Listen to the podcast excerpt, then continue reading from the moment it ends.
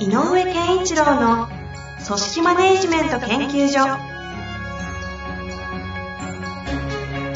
組織が一体となりゴールを達成する究極の快感。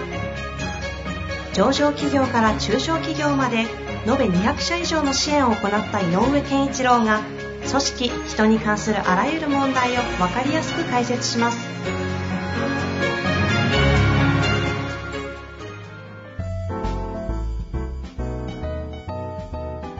こんにちは、遠藤和樹です。井上健一郎の組織マネジメント研究所。井上先生よろしくお願いします。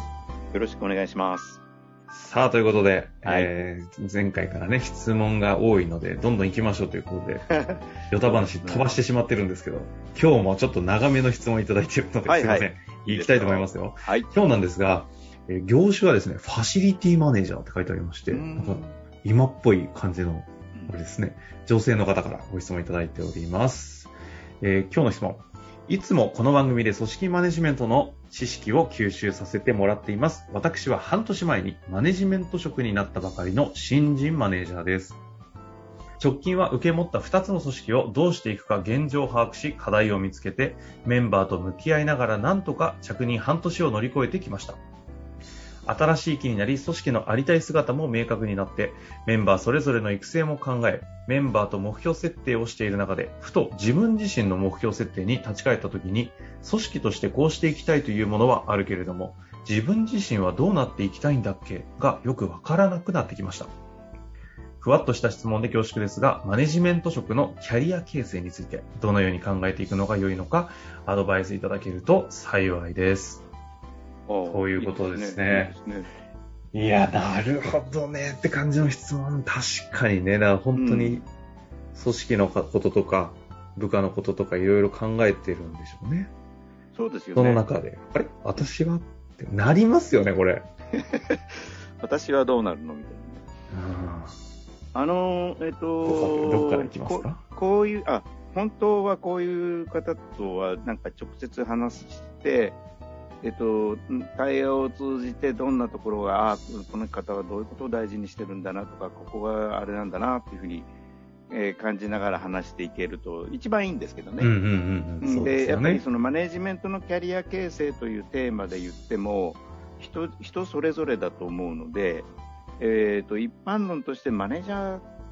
ーんマネジメントの立場にいる人のキャリア形成ってこう考えた方がいいですよねっていうものは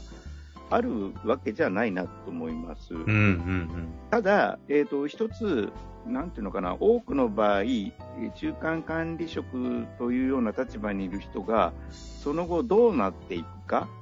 っていう、組織内でどうなっていくかっていう話で言うと、まずね、やっぱこう、さらに上級管理職になり、経営というところまで行く人から、はから、やっぱりこの現場マネジメントというのは長けているけど、それ以上の上級というかところには、ではあまりえー適性はないねっていう人もいれば、うんうんうん。逆に言うと、改めてマネジメント経験してみたら、どっちかっていうと、分かりやすい言葉で言えば、スペシャリスト的な人で、職人的な方ですね。うんの方の道の方がいいねっていうようなことに気づく方もいるうん。うん。ということなんです。うん。で、じゃあ、えーと、この方がどうなのかっていうことになっちゃうわけだけど、これをど、まあ、この3つの道を選びましょうって話じゃなくて、この3つの道の差違いができるのはなぜかっていうと、マネージメントということを実際に行ってみた結果分かる結果なんだよね。あうん、で、この方が課題を見つけ、え自分の組織のありたいありたい姿が定まった。って言ってるんでああ。れば、うんすごいですえね。うん、すごいと思う。で、どんな姿かはちょっとわからないけど、それが定まって、それぞれに、それに向けての課題が見つかって、みんなとそれを話し合ってるんですっていうことができること自体は、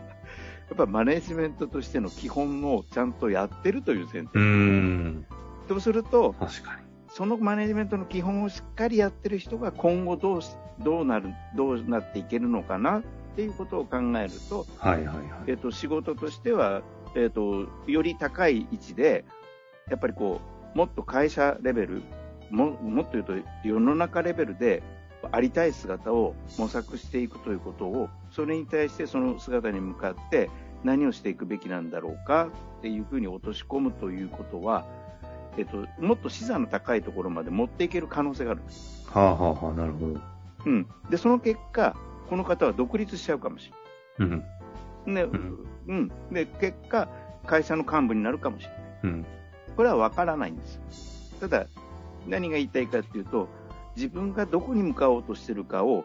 ちゃんと自分なりに分析もして考えて、設定して、で、えー課題を見つけるということができるということが前提なので、あそのレベル感はもっと高いレベルで考えればいいんじゃないの？っていうのがあります。で、っていうことで言うと、そっちから言うと、この方に一つあいいあの言ってもいいかなと思うのは、ご自分がどうなりたいのかなっていう目標設定を考えるというよりも、あ。ほうほうほ自分はどこまでの問題、課題と取り組みたいかっていう、さっき言った視座視座的な。どこの、どこのことまでやってみたいと思ってるかは、自分の中で一回ちょっと考えてみたらいいと思うんですよ。なるほど。いいじゃないですか。世界レベルの問題実は気になってたら、それでも。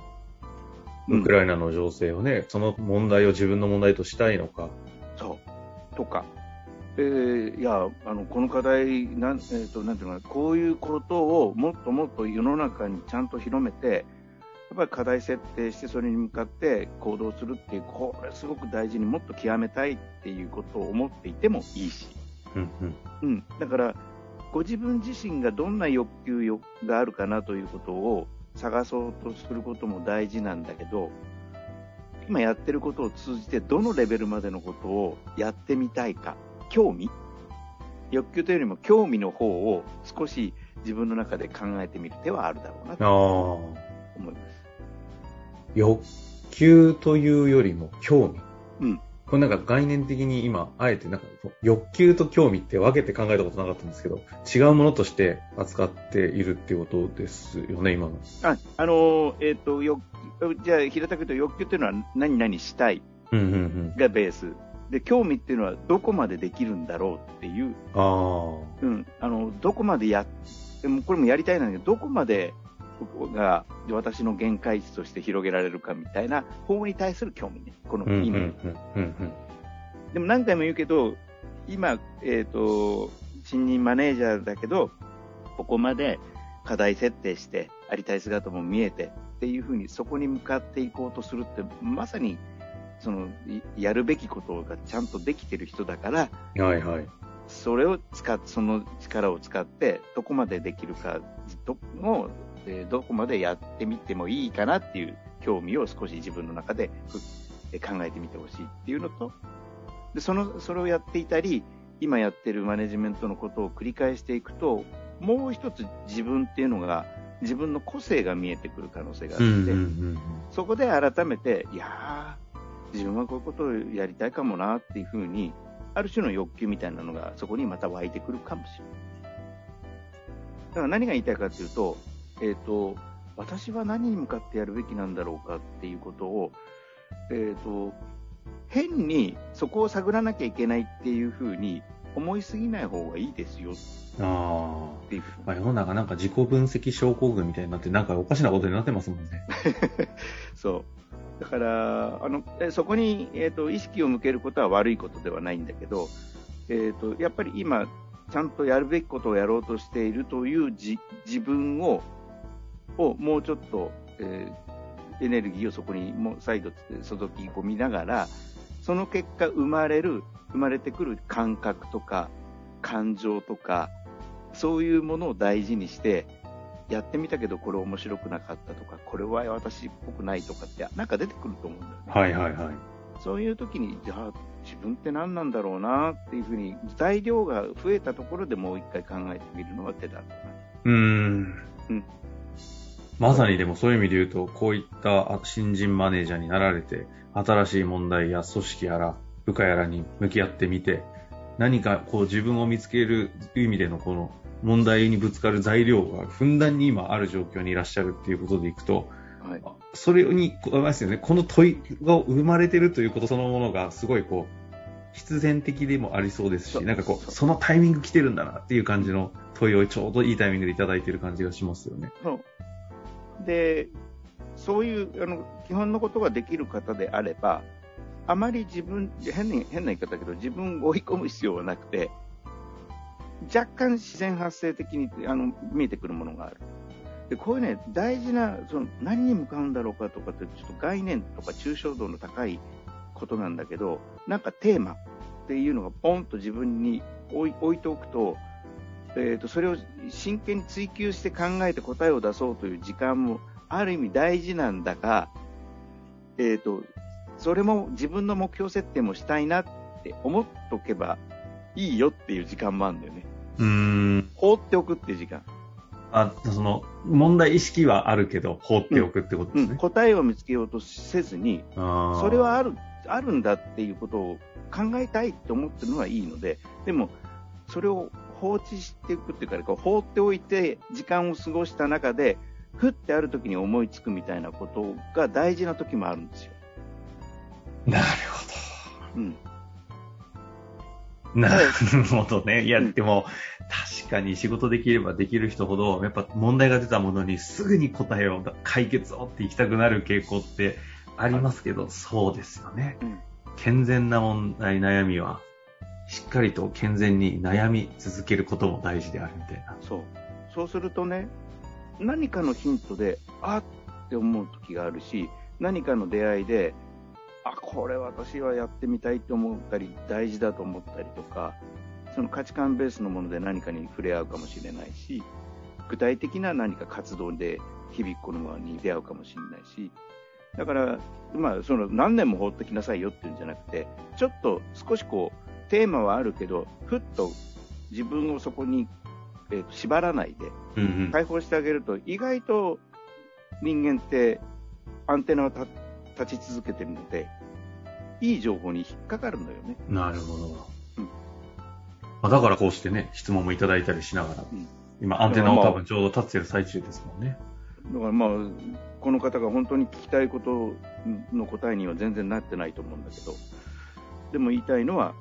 もう一度繰り返すけど、基本的なマネジメントとしなしてやらなきゃいけないなと思ってることに、ある意味真摯に向き合ってやり始めているんだから、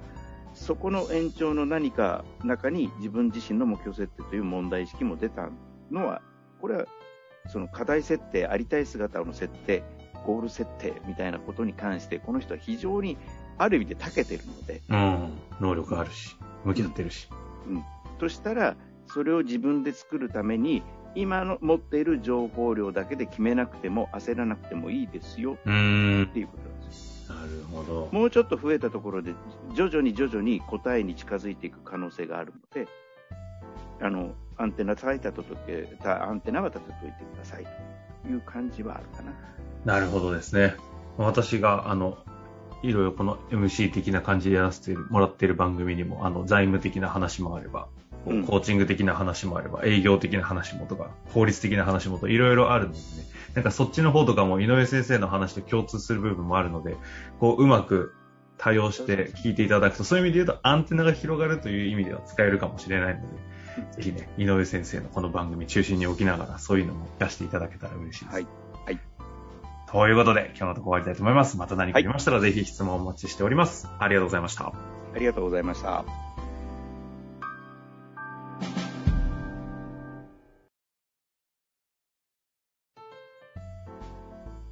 日の番組はいかがでしたか？番組では井上健一郎への質問を受け付けております。ウェブ検索で井上健一郎と入力し、アカラクリエイト株式会社のオフィシャルウェブサイトにアクセス。その中のポッドキャストのバナーから質問フォームにご入力ください。また、オフィシャルウェブサイトでは、無料メルマガや無料動画も配信中です。ぜひ遊びに来てくださいね。